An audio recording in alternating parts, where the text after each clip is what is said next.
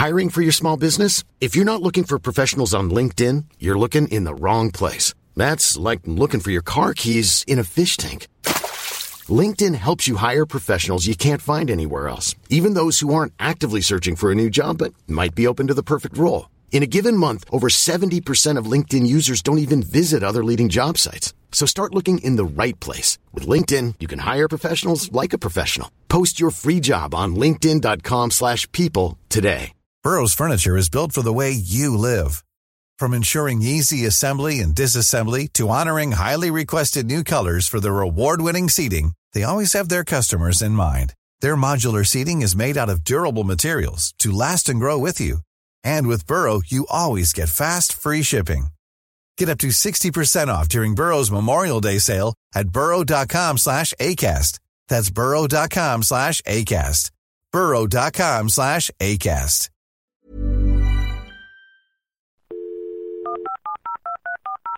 This podcast is a Roifield Brown production. Find others on iTunes. All right.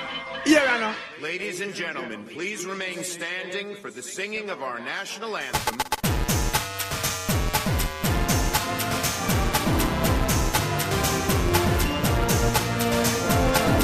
He said Britain is just a small island that no one pays attention to. A former colony won the right to determine its own destiny.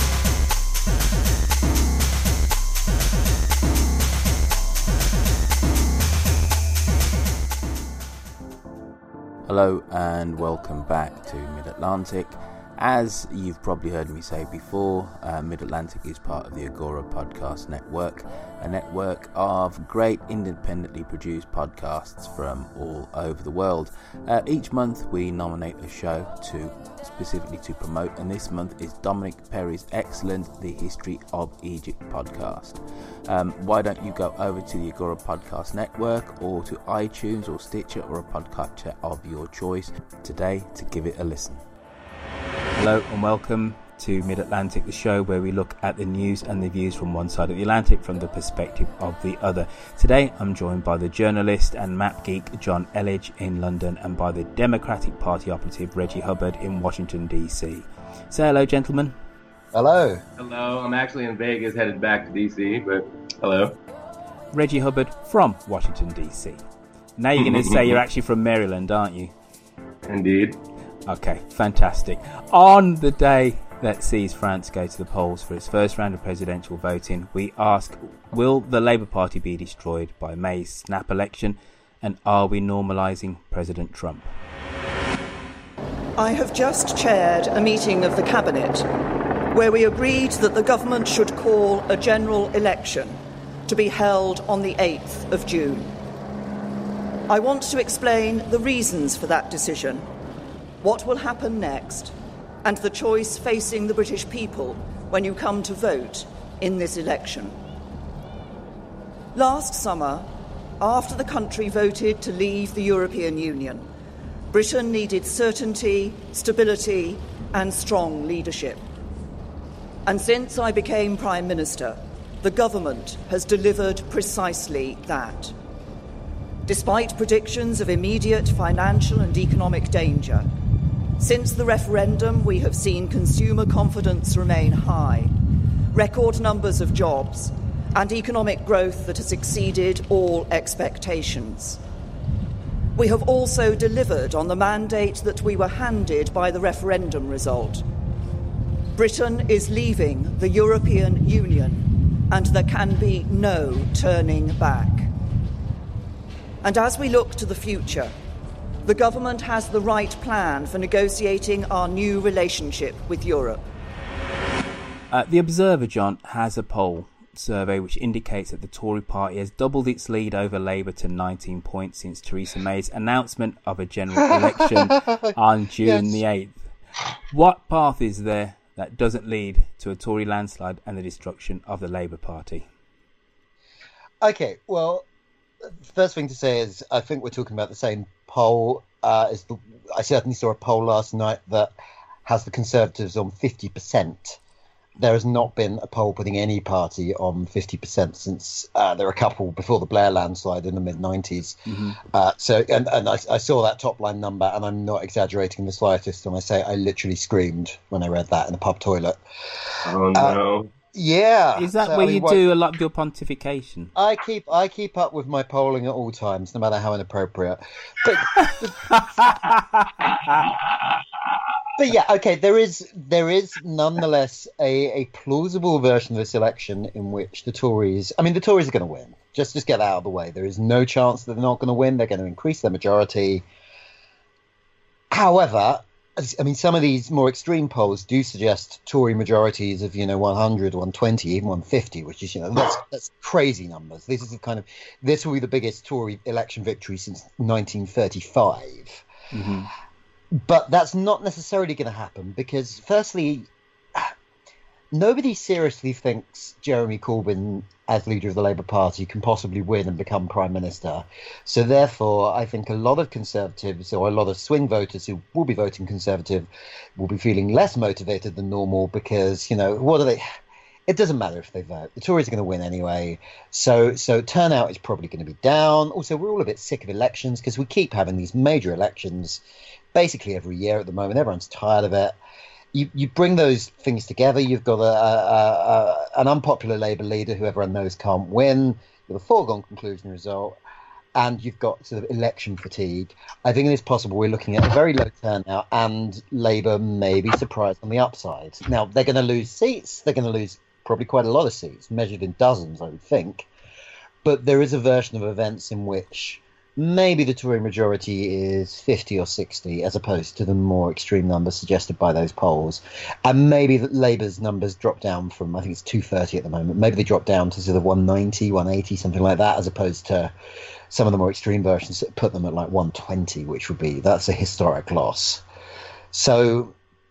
It, there, there is still surprisingly some tension John, in this election. you know what? You sound to me like like an optimist, and I, I'm. Is this the Jonn Elledge that I know and love? I mean, I did hit my head on something earlier, so. right. I mean, the the other part of your question was, you know, can the Labour Party escape destru- destruction? And plausibly, the other part of your question was, can the Labour Party uh, escape total destruction? And it's kind of difficult to know what is for the best from the Labour Party's point of view, because obviously it kind of th- there is going to be a Labour leadership race after this, because once once Corbyn's lost the election, there will certainly be another leadership challenge as we had last summer. I don't think he'll go without being pushed, but somebody will challenge him. Um, You honestly And- think if the Labour Party loses, let's say, uh, 50 seats, right, that he won't get up and walk away? No, he won't.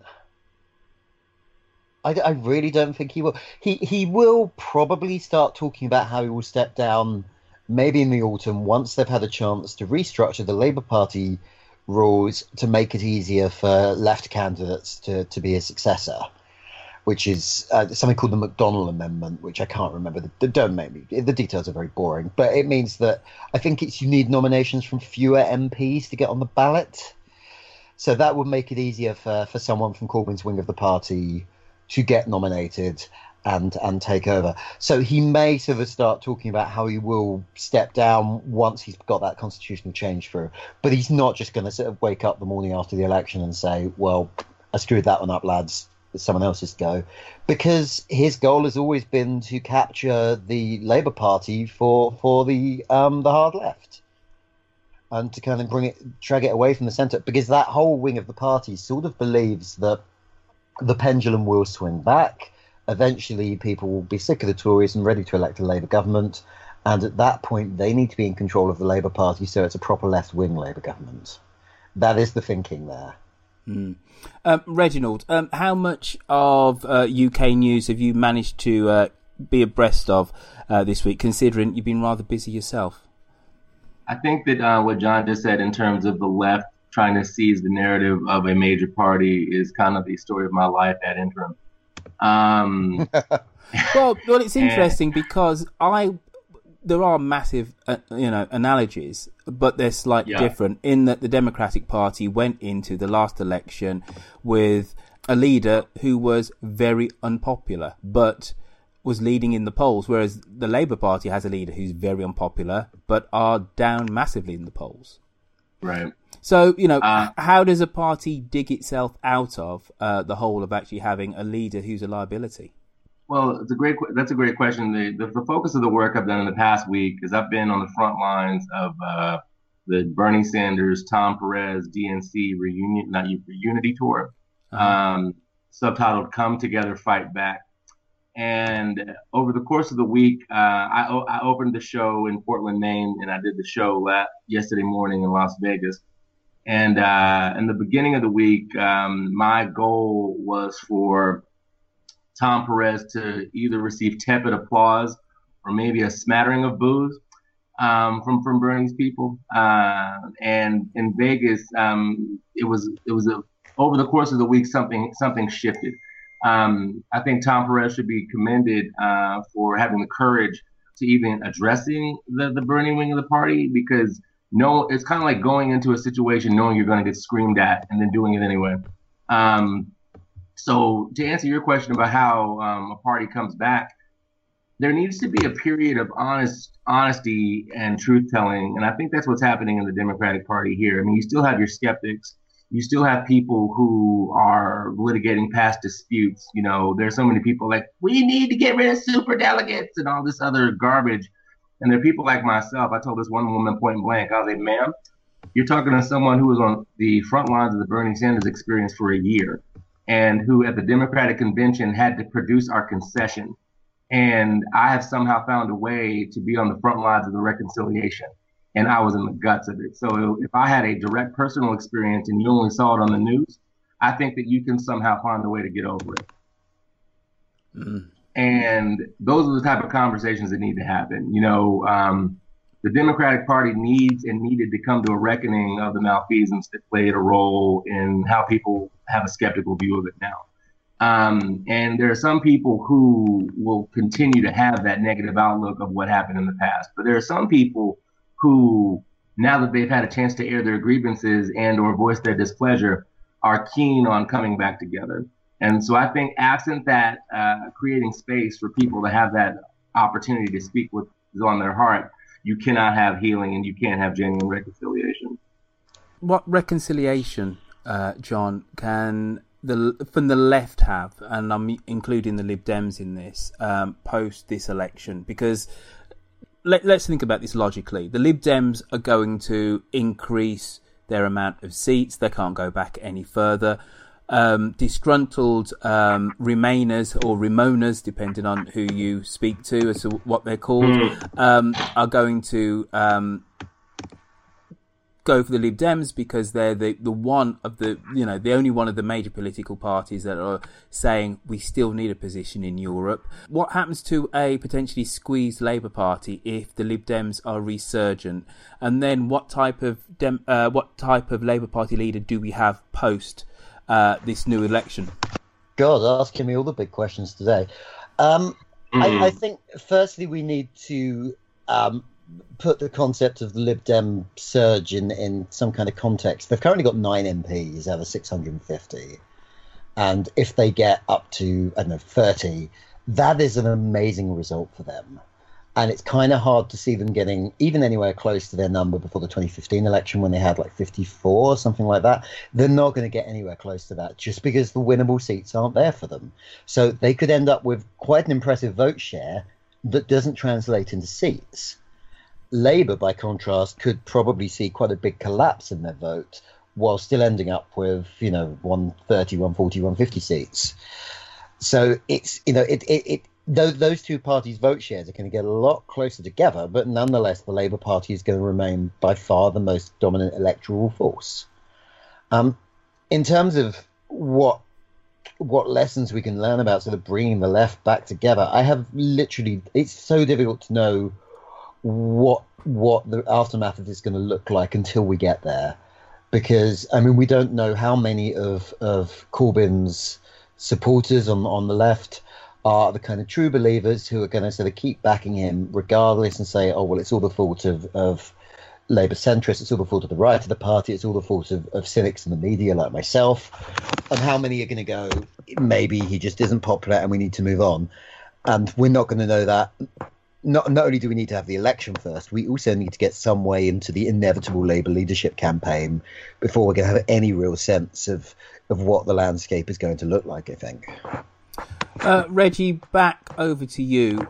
The one thing which really separates uh, the UK and the US kind of elections and the political climate is the fact that there is the resistance movement uh, over there. Um, how much of the Democratic Party's energy at the moment is actually the tail wagging the dog? Is, is, is it actually the members? Is it actually people actually out there um, against all things Trumpian?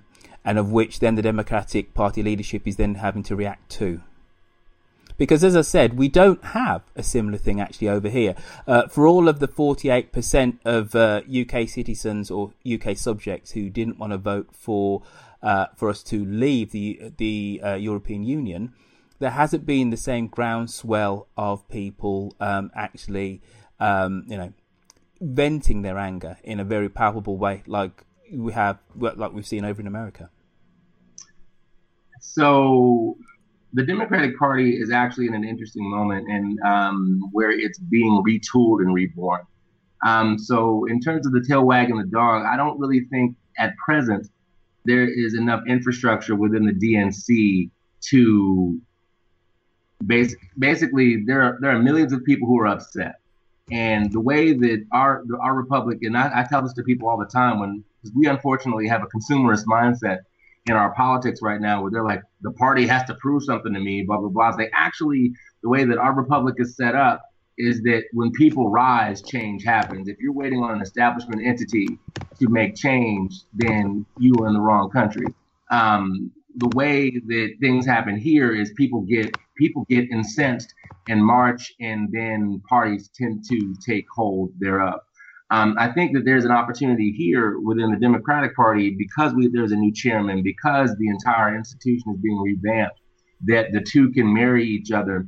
And what President Trump has done, he is probably the best organizing tool that any political movement could have because he's just an anathema to anything any, any liberal person stands for. And what we what we've seen in some of these other elections is that even moderate Republicans are, are horrified um, they, in in November, there are a lot of moderate Republicans who held their nose and voted for this guy, kind of hoping for the best.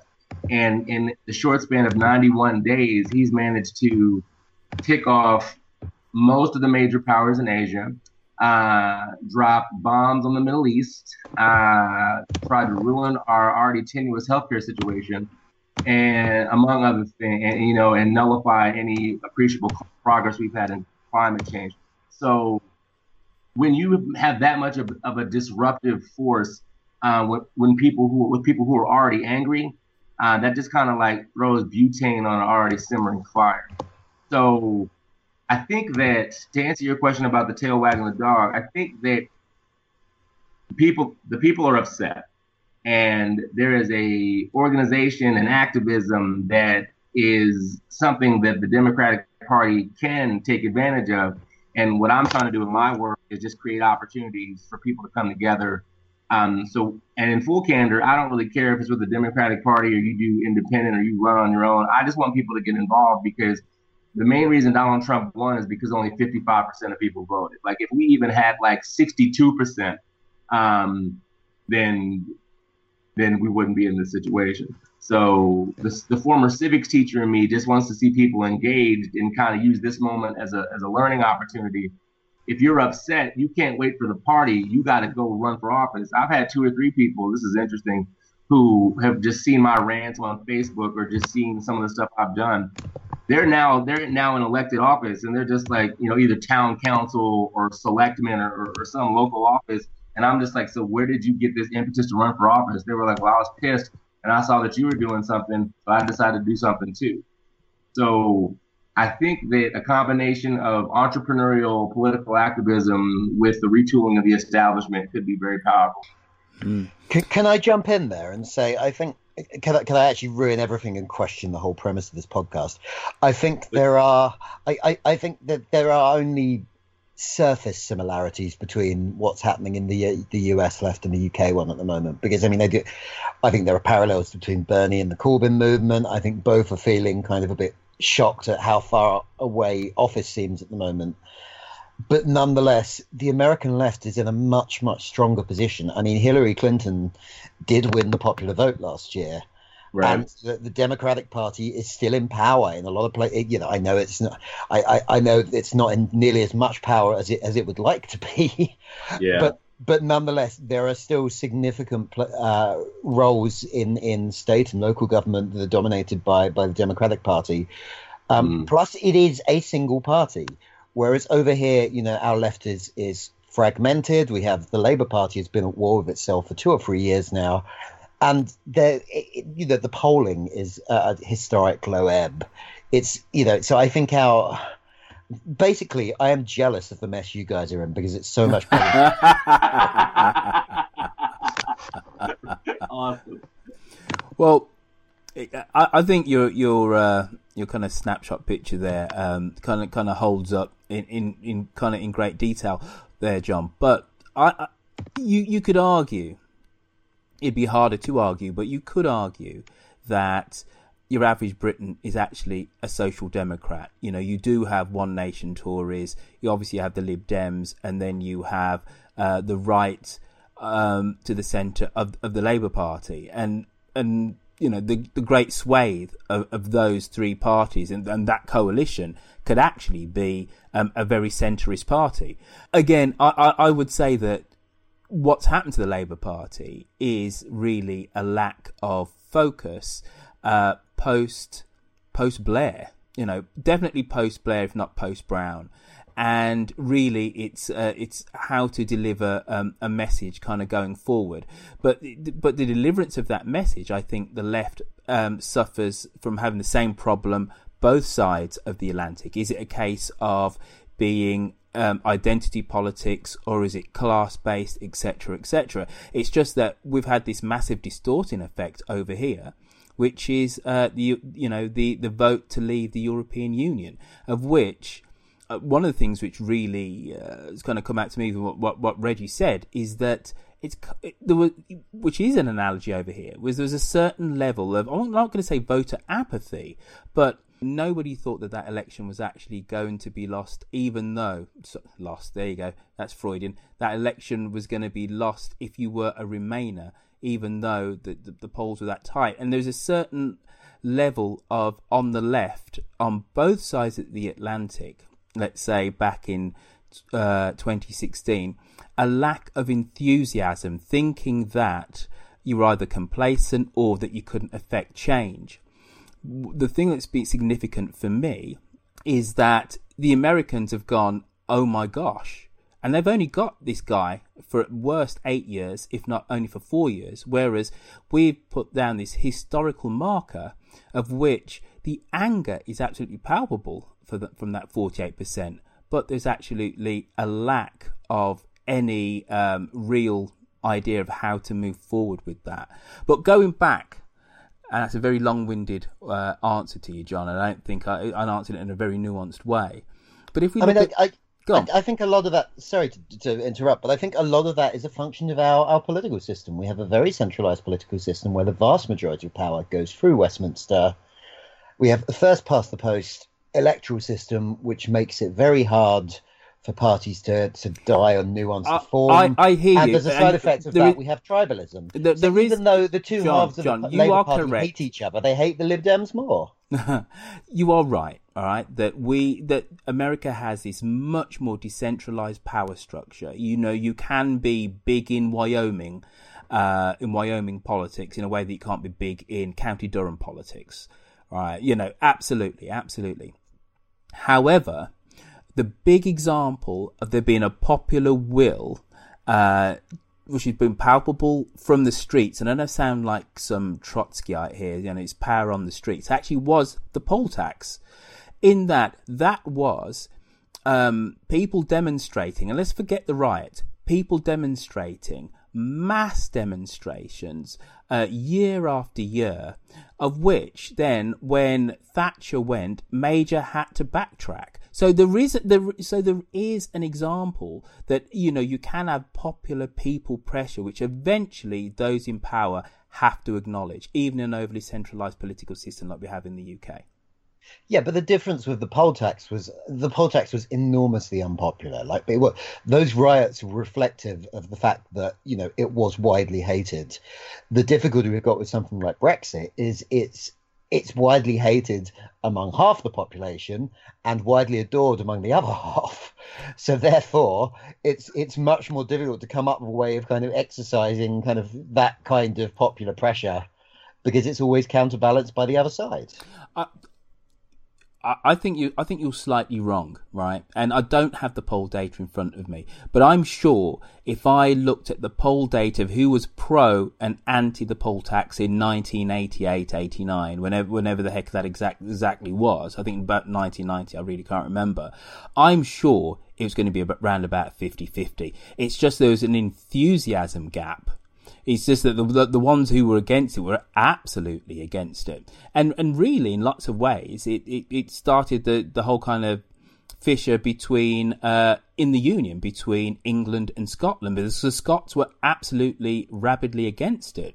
But moving back onto uh, our UK election in, in 2017, what does this do for the union, John? If the Tory party ends up taking, let's say, 10 seats in Scotland, and this is the party of the Union?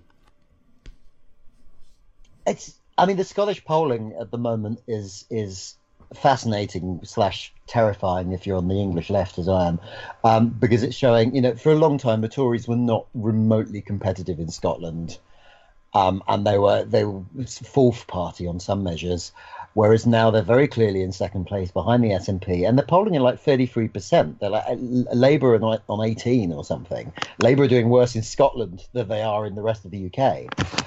So it's it, there is something afoot, and we probably will see the Tories making a number of gains in Scotland, and most of those have to come from the SNP because you know the SNP hold the vast majority of the seats in Scotland but we're going to end up with with um, contradictory narratives because the Tories will say, "Well, we've we've gained all these seats in Scotland. We're a unionist party. We oppose a second independence referendum. We therefore have a mandate to not deliver that second independence referendum." Whereas Nicola Sturgeon, leader of the Scottish National Party, will say, you know, for, for the umpteenth election, the Scottish National Party have effectively won the Scottish elections. We want a second independence referendum. We now have a mandate to deliver on that. So basically, everyone's going to be batting heads together. But I, I don't think, um, uh, even though the Tories are doing better in Scotland, they're still not going to come out anywhere like on top. Like the SNP are going to be by far the most dominant party out there. And the national government in Westminster will still be seen as almost a sort of foreign occupation. It'll be like, know, well, Scotland didn't vote for this. Why do we have to put up with a Tory government? That can only strengthen the hand of. Mother's Day is around the corner. Find the perfect gift for the mom in your life with a stunning piece of jewelry from Blue Nile. From timeless pearls to dazzling gemstones, Blue Nile has something she'll adore.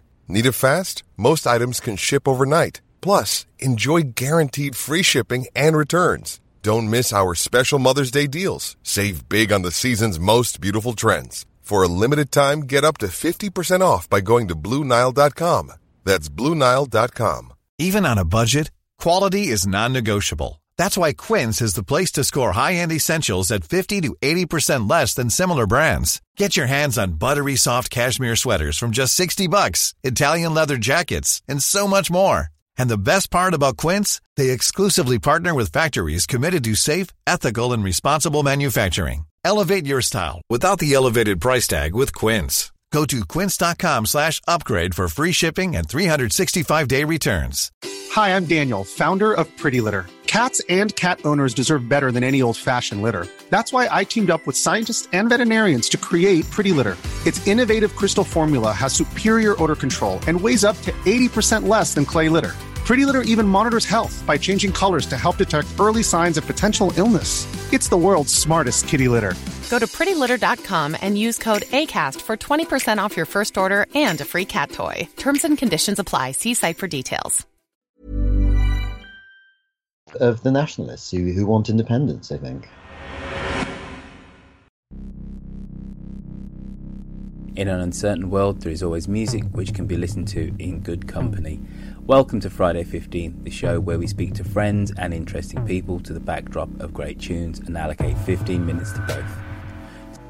I mean, I was eight years old, interesting, the same age as the uh, Dragon King's daughter when she comes out of the sea. But, um, but what was happening to me when I was eight years old was, was that I was at the hands of a paedophile in um, in a classroom for a year, and awesome, yeah. Um, for me, I well, and I think the reason that I somehow managed to, to win in the end is that for me it's about an economy of the three things that bring a song together.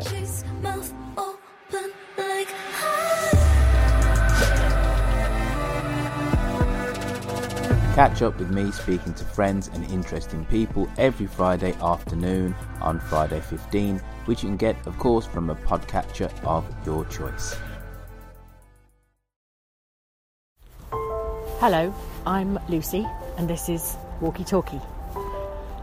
I walk my dog, Basil, uh, pretty much every day in a foresty bit of London. Um, I have been doing so for about four years, and I meet people that, as a dog walker, you talk to people. Um, if your dogs get on, you tend to just you say, "Which way are you going? Can I come with you?" And you just sort of amble along, and you can end up having the most extraordinary conversations. Partly because uh, you are walking side by side and facing front, so there's no embarrassing eye contact. If things get a bit heavy, if someone starts talking about something that they find emotional or difficult, then you can always divert your attention onto the dogs and relieve the tension a little bit. We've seen, as a group of dog walkers, we've seen um, people get pregnant, have children. We've seen people whose dogs have become ill and died, and the owner says, Oh, I can never have another one. And then in a couple of months' time, they appear with a puppy, and everyone's delighted to see them. And um, we've seen people's marriages break down, new romances start. It's a lovely way to start your morning it never fails to give me something something nice to think about, something interesting to think about, even if it's not nice. And having a dog is a sort of a, a universality, really. The people aren't all like me, as I hope you'll realise over the course of the series.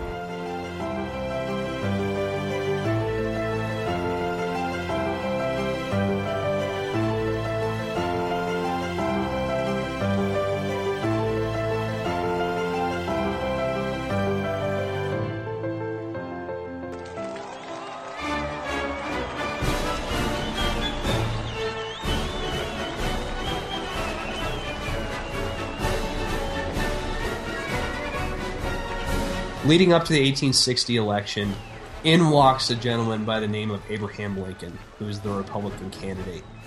The Republicans to the South re- represent the ending of slavery.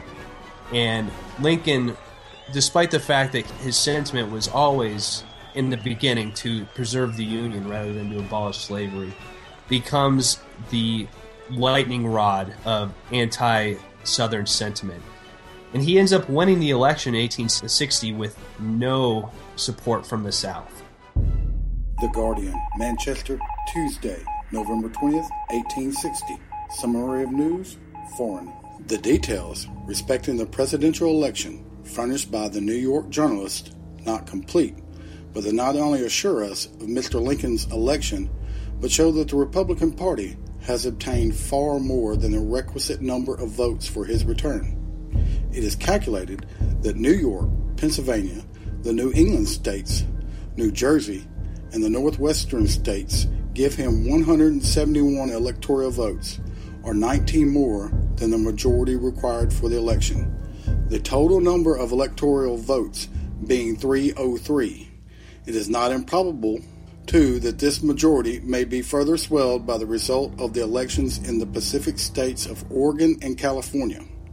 We have no account of the manner in which the Southerners have received the intelligence of Mr. Lincoln's election. The next advices will no doubt be filled with fierce Southern declamations and protest, but it's not very likely that any Southern states will do anything mere than talk loudly about succession. Listen to the first show exclusively on Mixcloud today and subscribe to us on iTunes from Washington to Obama 10 American Presidents, the new podcast from Roifield Brown.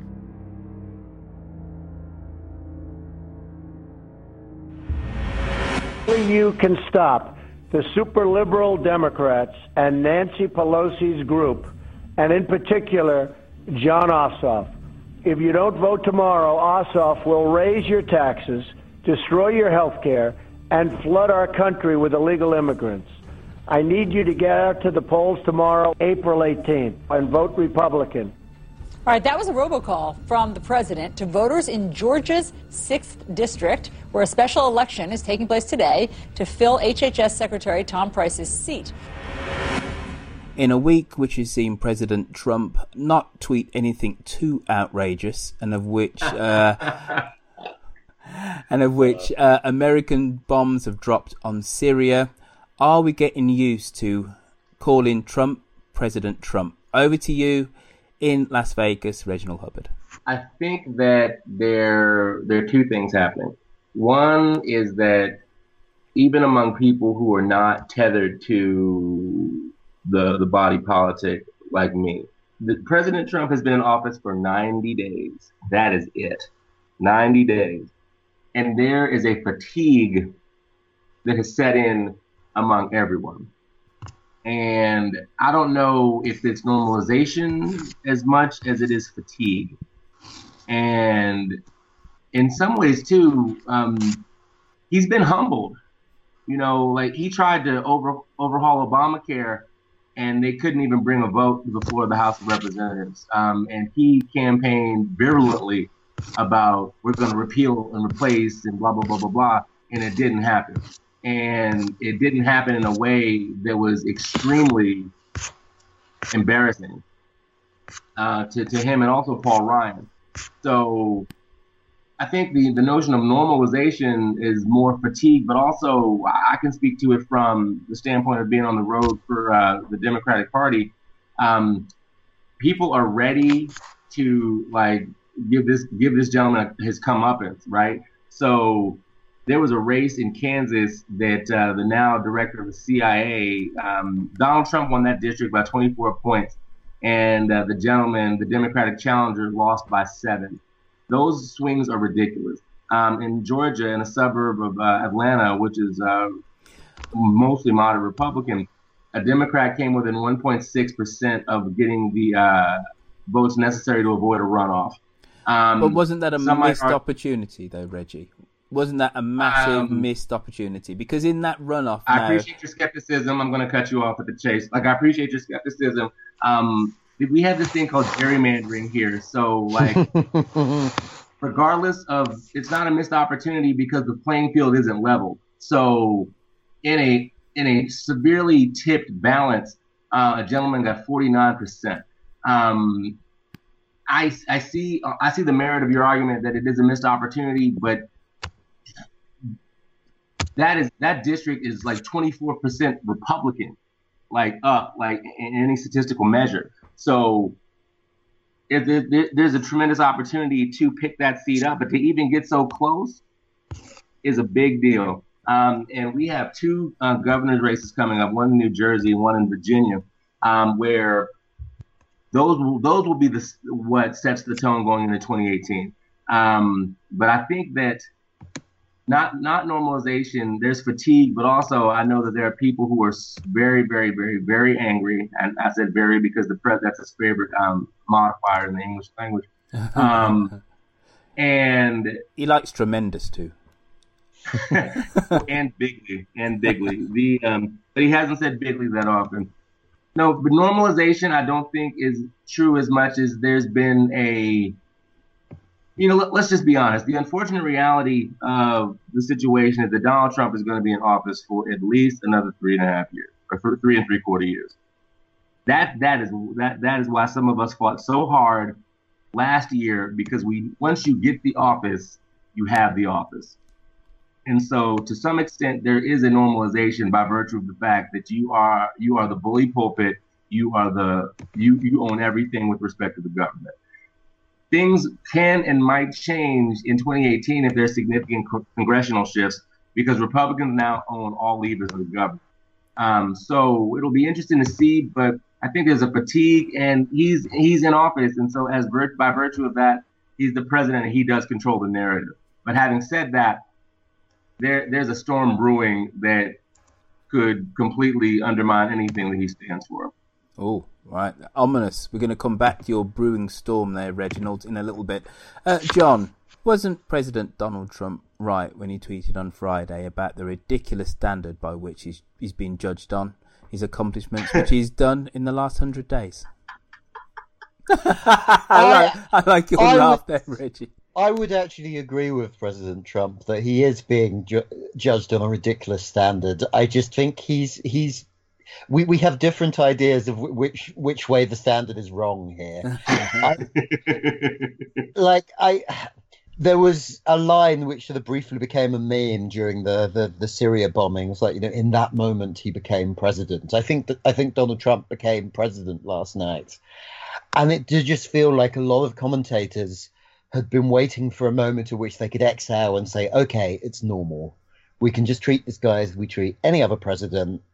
And you know, and I think that's that's a natural response, partly because people people are kind of scared by the idea that something strange is going on. So you kind of want to imagine that this is just another republican government. I think partly also because the media gets sick of having a single narrative. There, there is a fatigue around it. So like I mean, to, to briefly go back to the UK election campaign, I would be shocked if we do not see a moment where people are talking about the Corbyn surge, because people will be so desperate for something to write that isn't Theresa May's on call for a landslide. They will start sort of clutching at any sort of hints that Labour is recovering in the polls. Um, and, and start writing that story. I think this was a similar thing where it's like people have just got sick of the, you know, did Russia influence the election story? Is this is this uh, the start of tyranny story? And they just want to be able to say, actually, it's normal for a bit, just because it's something new. So I think the the net result of this is that to a great extent he's he's he's being judged far too easily. They're grading on a curve compared to where they thought he was going to be. Like while while we've been recording this, in fact, I've just spotted some polling uh, which shows that uh, the number of uh, Trump voters who think he's been worse than expected is just two percent. The number who think he's outperforming their expectations is sixty-two. So you know, people are people are giving this guy a, an easy ride. Hmm. Uh, Reggie, moving back on to uh, moving on to, shall we say, U.S. foreign policy. Um, things are settling down, aren't they? Uh, Russia is now uh, evil Russia again. We're co- you know, America is cozying up to China. Even people on the left, people who were part of the Obama administration, have actually said, you know what, Assad had had those bombs are coming, right? Uh, and all of a sudden, NATO um, isn't broken anymore.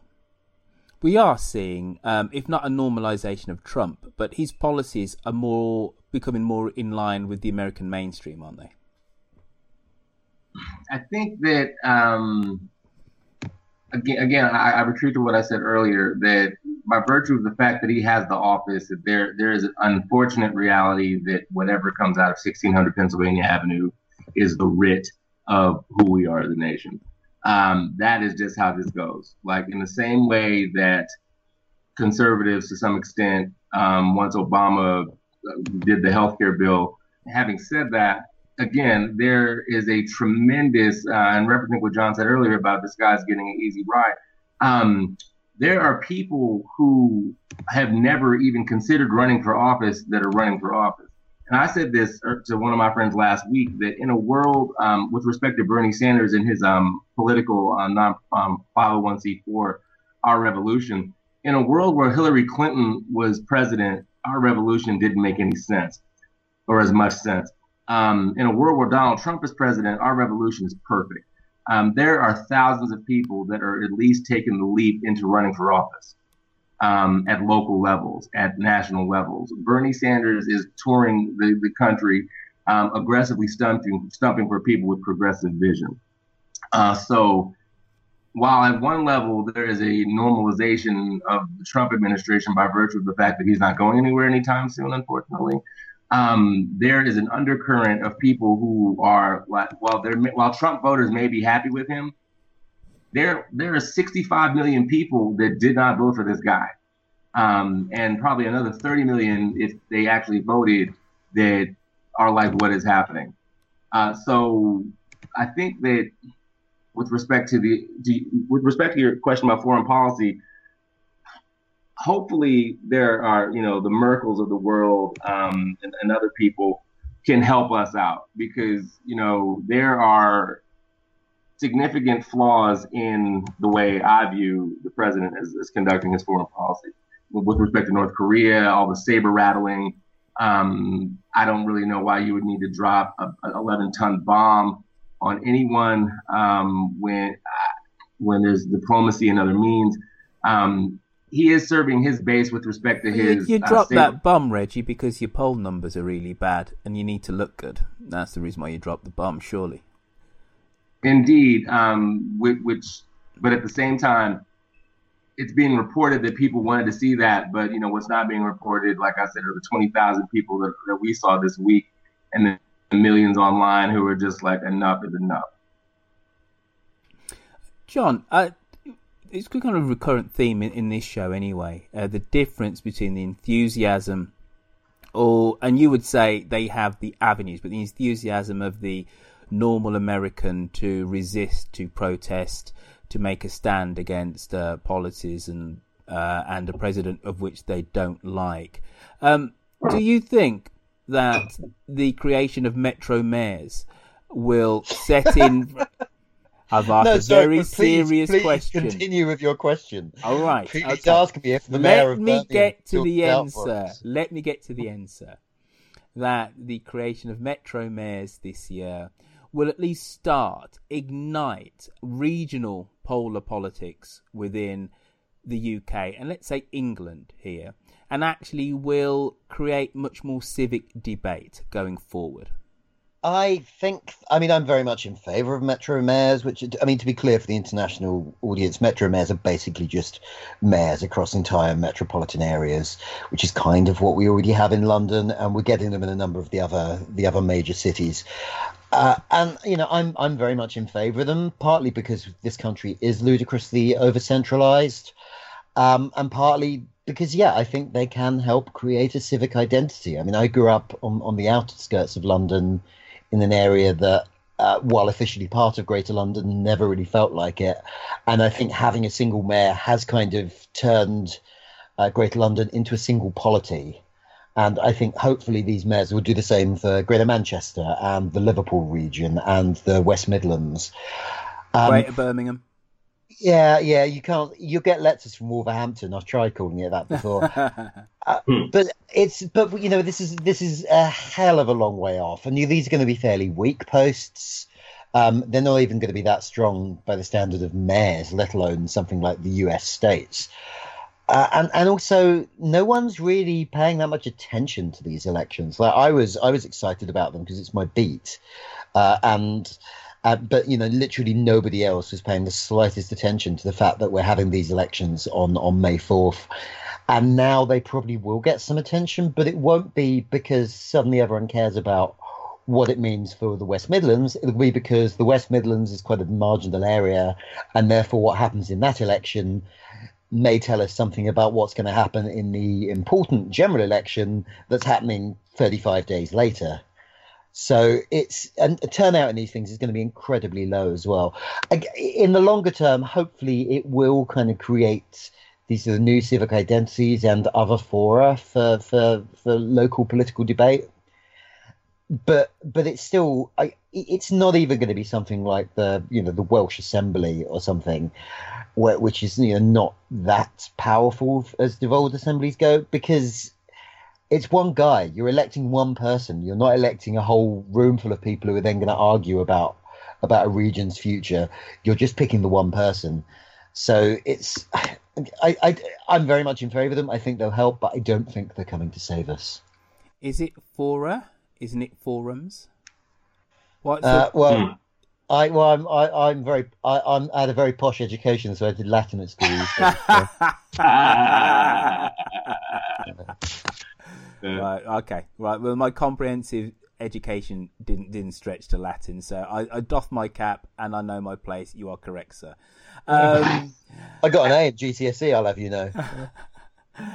uh, Reggie, Donald Trump. Yes plans to unveil a major tax reform package on Wednesday, aiming to blunt criticism over the lack of legislative achievements during his first 100 days.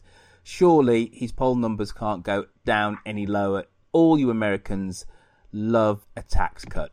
The only way is up. Yeah, so the thing about the tax cut is it doesn't really have anything to do with the common man.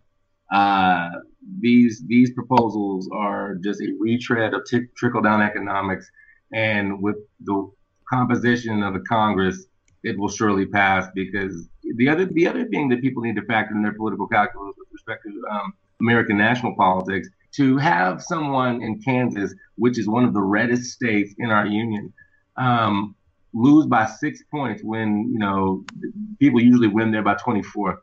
Um, to have someone in a solidly Republican seat almost win in a runoff.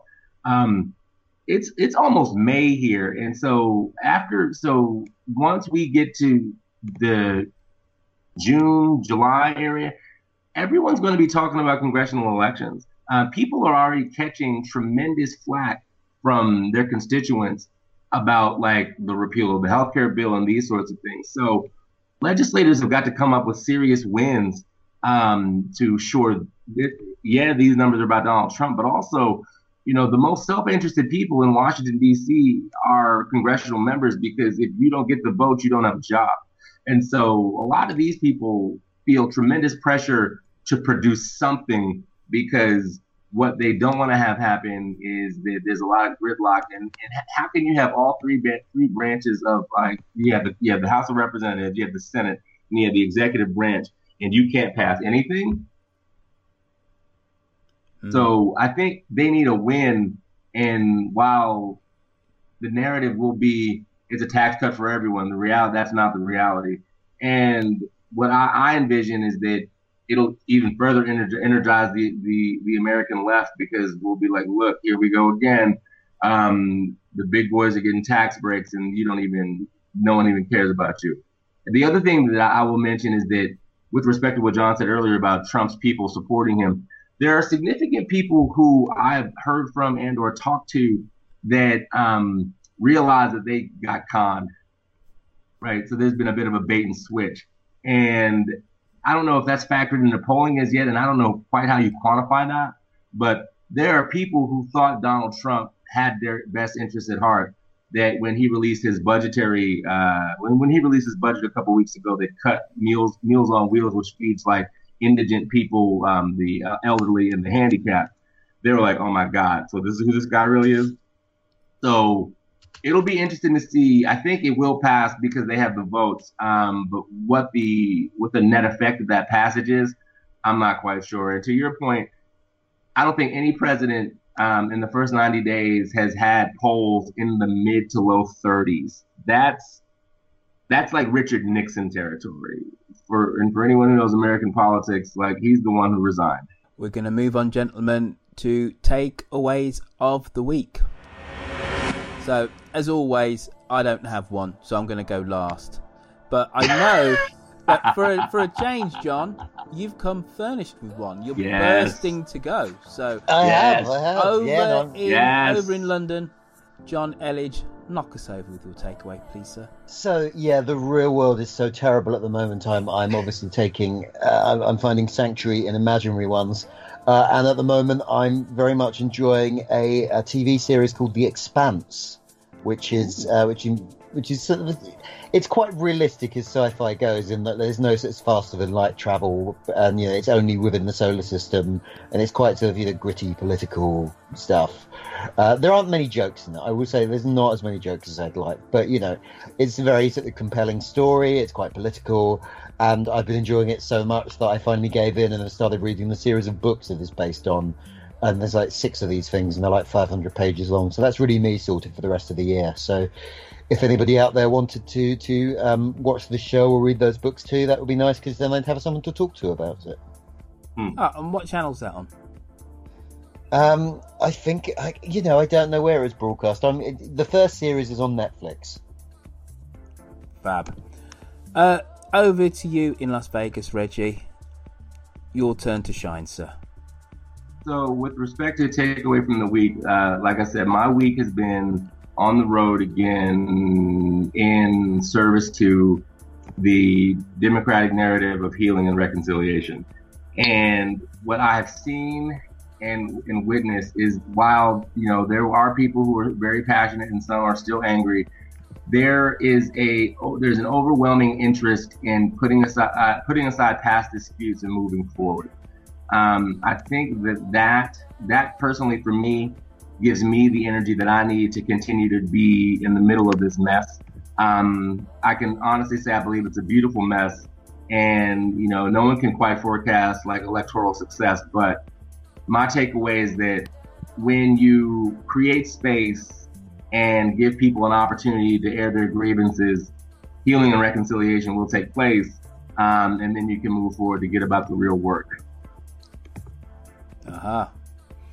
Um, my takeaway has been that um, I've just I've never fallen out of love with maps. I was going to say I've fallen in love with maps again, and I, your ears going to prickle Mm. here, Mr. Jonn. Um, I ever since I was a little boy, I adored maps. I used to draw my own maps of imaginary cities, name all the roads, and then as I became older and I really got into political geography, why countries are shaped the way that they are, I Mhm. drew I drew my own continents and all this kind of malarkey. But You're just reading out my what? but underneath all of that, underneath all of that was there is something deeply beautiful about cartography. Um, aesthetically, it can be incredibly pleasing, and what I've really been bowled over by in the last four weeks on another one of the podcasts that I do, a thing called Dum Dum, which is a show about where we talk about the archers. My love of maps has been been well known, and slowly but surely, people have been tweeting me maps. Uh, so, so much so that I've started doing map of the week. Does sound a bit familiar, Jonn? And um, and the first map that I got when I just had to say I had to do this map of the week thing about about a month ago was a map take uh, map created in 1955 of the arrests by the Metropolitan Police of gentlemen for inopportune uh, behaviour, i.e., they were caught having sex either in toilets or you know, asking police officers um, if, if they were up for some for some gay fun. And the reason why this map was um, is really important because the year afterwards was the Wolfenden report, which started the decriminalisation of uh, a homosexual of homosexual acts um, in the UK. So when, when I got it, it was just like absolutely fascinating to see all these dots all over central London. Uh, and the fact that you know the Metropolitan Police were, were keeping such a thing, keeping record of it, but it's actually kind of what it started. And then I bookend that with the Great Scone Map, which I was just given um, about three hours ago, which shows you which bits of the UK uh, pronounce scone as scone as in as gone, or scone as in or, or scone as in scone. Sorry, and it's just been absolutely lovely. Just actually just to see how beautiful some of these maps actually are. Some some of them are, are pretty brutal, but some of them have beautiful colours, beautiful contours. And another one which I got, which was really just a a visual feast, was um, the various courses of the Mississippi River over time. And it's just Yeah. this swirl of colours, and you just look at it, and you just want to blow it up, you know, five foot by five foot, and put it on your wall because just as an abstract piece of art, it's just absolutely beautiful. So, maps for me Uh, and no, Jonn, I'm not not reading your, your personal website, but you know we do have a few things in common, and also just the fact that there's a community of people who know that I love these things and are pinging them to me. So those are my takeaway of the week. That maps are a wonderful thing, and don't even get me started on Muir's Historical Atlas. Something which uh, a book which I, I had as a kid, and it just fell to pieces after about three years because I kept on going back over it and looking at the shape of the uh, Holy Roman Empire and how it kept on changing through the decades. So that's my takeaway of the week. Uh, gentlemen, it's been good to have you all, all together again. Um, Jonn Elledge, what are you up to at the moment and how can people catch up with you on social media?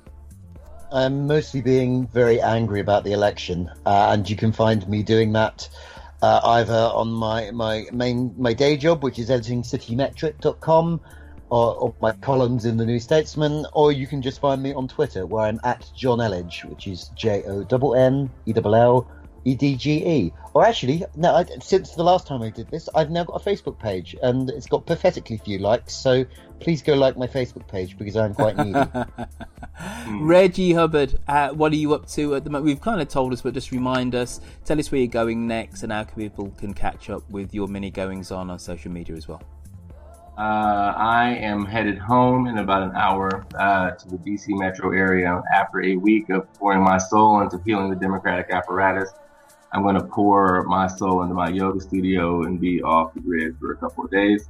Um, I'm the inverse of Mr. Elledge, where my Facebook page is Reginald Hubbard. That's where a lot of my musings go. Um, my Twitter feed is O Reggie Global, O R E G G I E G L O B A L that is very sparse at the moment, but I'm getting the impetus to get that going. Uh, and my last question for you, Roifield, is what was the name of the continents that you made? What was the name of your favorite one?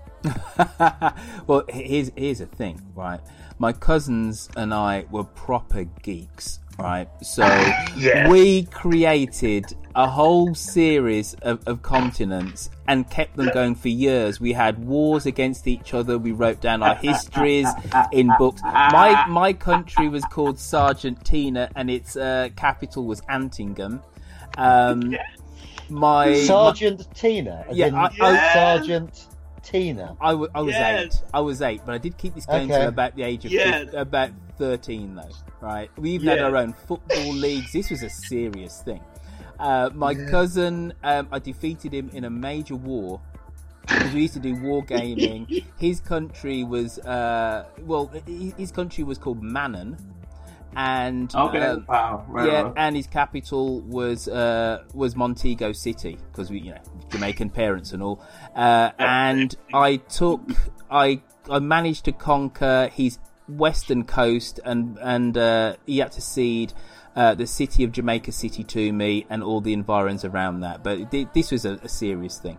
But it, this is that's so great. Oh man! But we kept it going for years. That that was the amazing thing. You know, we'd always draw so draw, draw yes. these maps, and as I say, Muir's historical atlas for me was just the the absolute gateway drug into the where the, the confluence of geography and, and history and you know the human human geography. I just love loved that thing and. Uh, seeing the Holy Roman Empire with all these little patchwork of colours, all these various different uh, bishoprics and um, uh, principalities, uh, bounded by this red line you know, because the, the, the Holy Roman Empire's writ was, was very weak and it wasn't really a, a unified country. Just just fascinated the bejesus out of me and led me down a path of loving German medieval German history. A little boy from Birmingham. But anyway, you can catch me uh, on Twitter where I'm at Roifield, but R O I F I E L D. What am I doing this week? I'm editing more podcasts. I'm falling in massively in love with what my new show, Friday 15, where I do um, three bits of music and then speak to somebody interesting about a random topic. And we've had you on, show. Reggie. Thank you, Reggie. We're going to have to have you on, Jonn. Uh, you you can talk about um, maybe we can talk about maps. Yeah, we should do that. I like yeah, yeah, yeah. Map maps make great radio. I found. Well, so. a- absolutely, mm. and, and, even better podcasts. Even better podcasts. Um, gonna... let, me, let, me, add one more thing. I, I'm an Instagram fanatic, and my Instagram is Reggie Global as well. Ah, all right. Thank you for, for, for shoehorning that in. Um, Mid Atlantic Show is where you can also catch us up on Twitter. Um, I sporadically tweet out uh, from Mid Atlantic Show, but do go follow us on there. Whenever there is a new show up, I do announce it there. Uh, we do have a, a, page on Facebook, so go follow us on Facebook. Quite simply, just type in Mid Atlantic. And one thing, dear listener, which you can do is write us a review on Facebook. We know it's unbrit, it's not very British to ask and to beg, so I'm not begging. I'm asking politely. Do the right thing. This thing is free. Give us a nice review on iTunes. This has been me in Birmingham speaking to Jonn Elledge in London and Reggie Hubbard in Las Vegas. Say goodbye, gentlemen. Goodbye. Flexibility is great. That's why there's yoga. Flexibility for your insurance coverage is great too. That's why there's United Healthcare Insurance Plans. Underwritten by Golden Rule Insurance Company, United Healthcare Insurance Plans offer flexible, budget friendly coverage for medical, vision, dental, and more. One of these plans may be right for you if you're, say, between jobs, coming off your parents' plan, turning a side hustle into a full hustle, or even missed open enrollment. Want more flexibility? Find out more about United Healthcare Insurance Plans at uh1.com. Planning for your next trip? Elevate your travel style with Quince. Quince has all the jet setting essentials you'll want for your next getaway, like European linen, premium luggage options, buttery soft Italian leather bags, and so much more. And is all priced at 50 to 80% less than similar brands. Plus, Quince only works with factories that use safe and ethical manufacturing practices. Pack your bags with high-quality essentials you'll be wearing for vacations to come with Quince. Go to quince.com/pack for free shipping and 365-day returns. Goodbye, all. Ciao for now.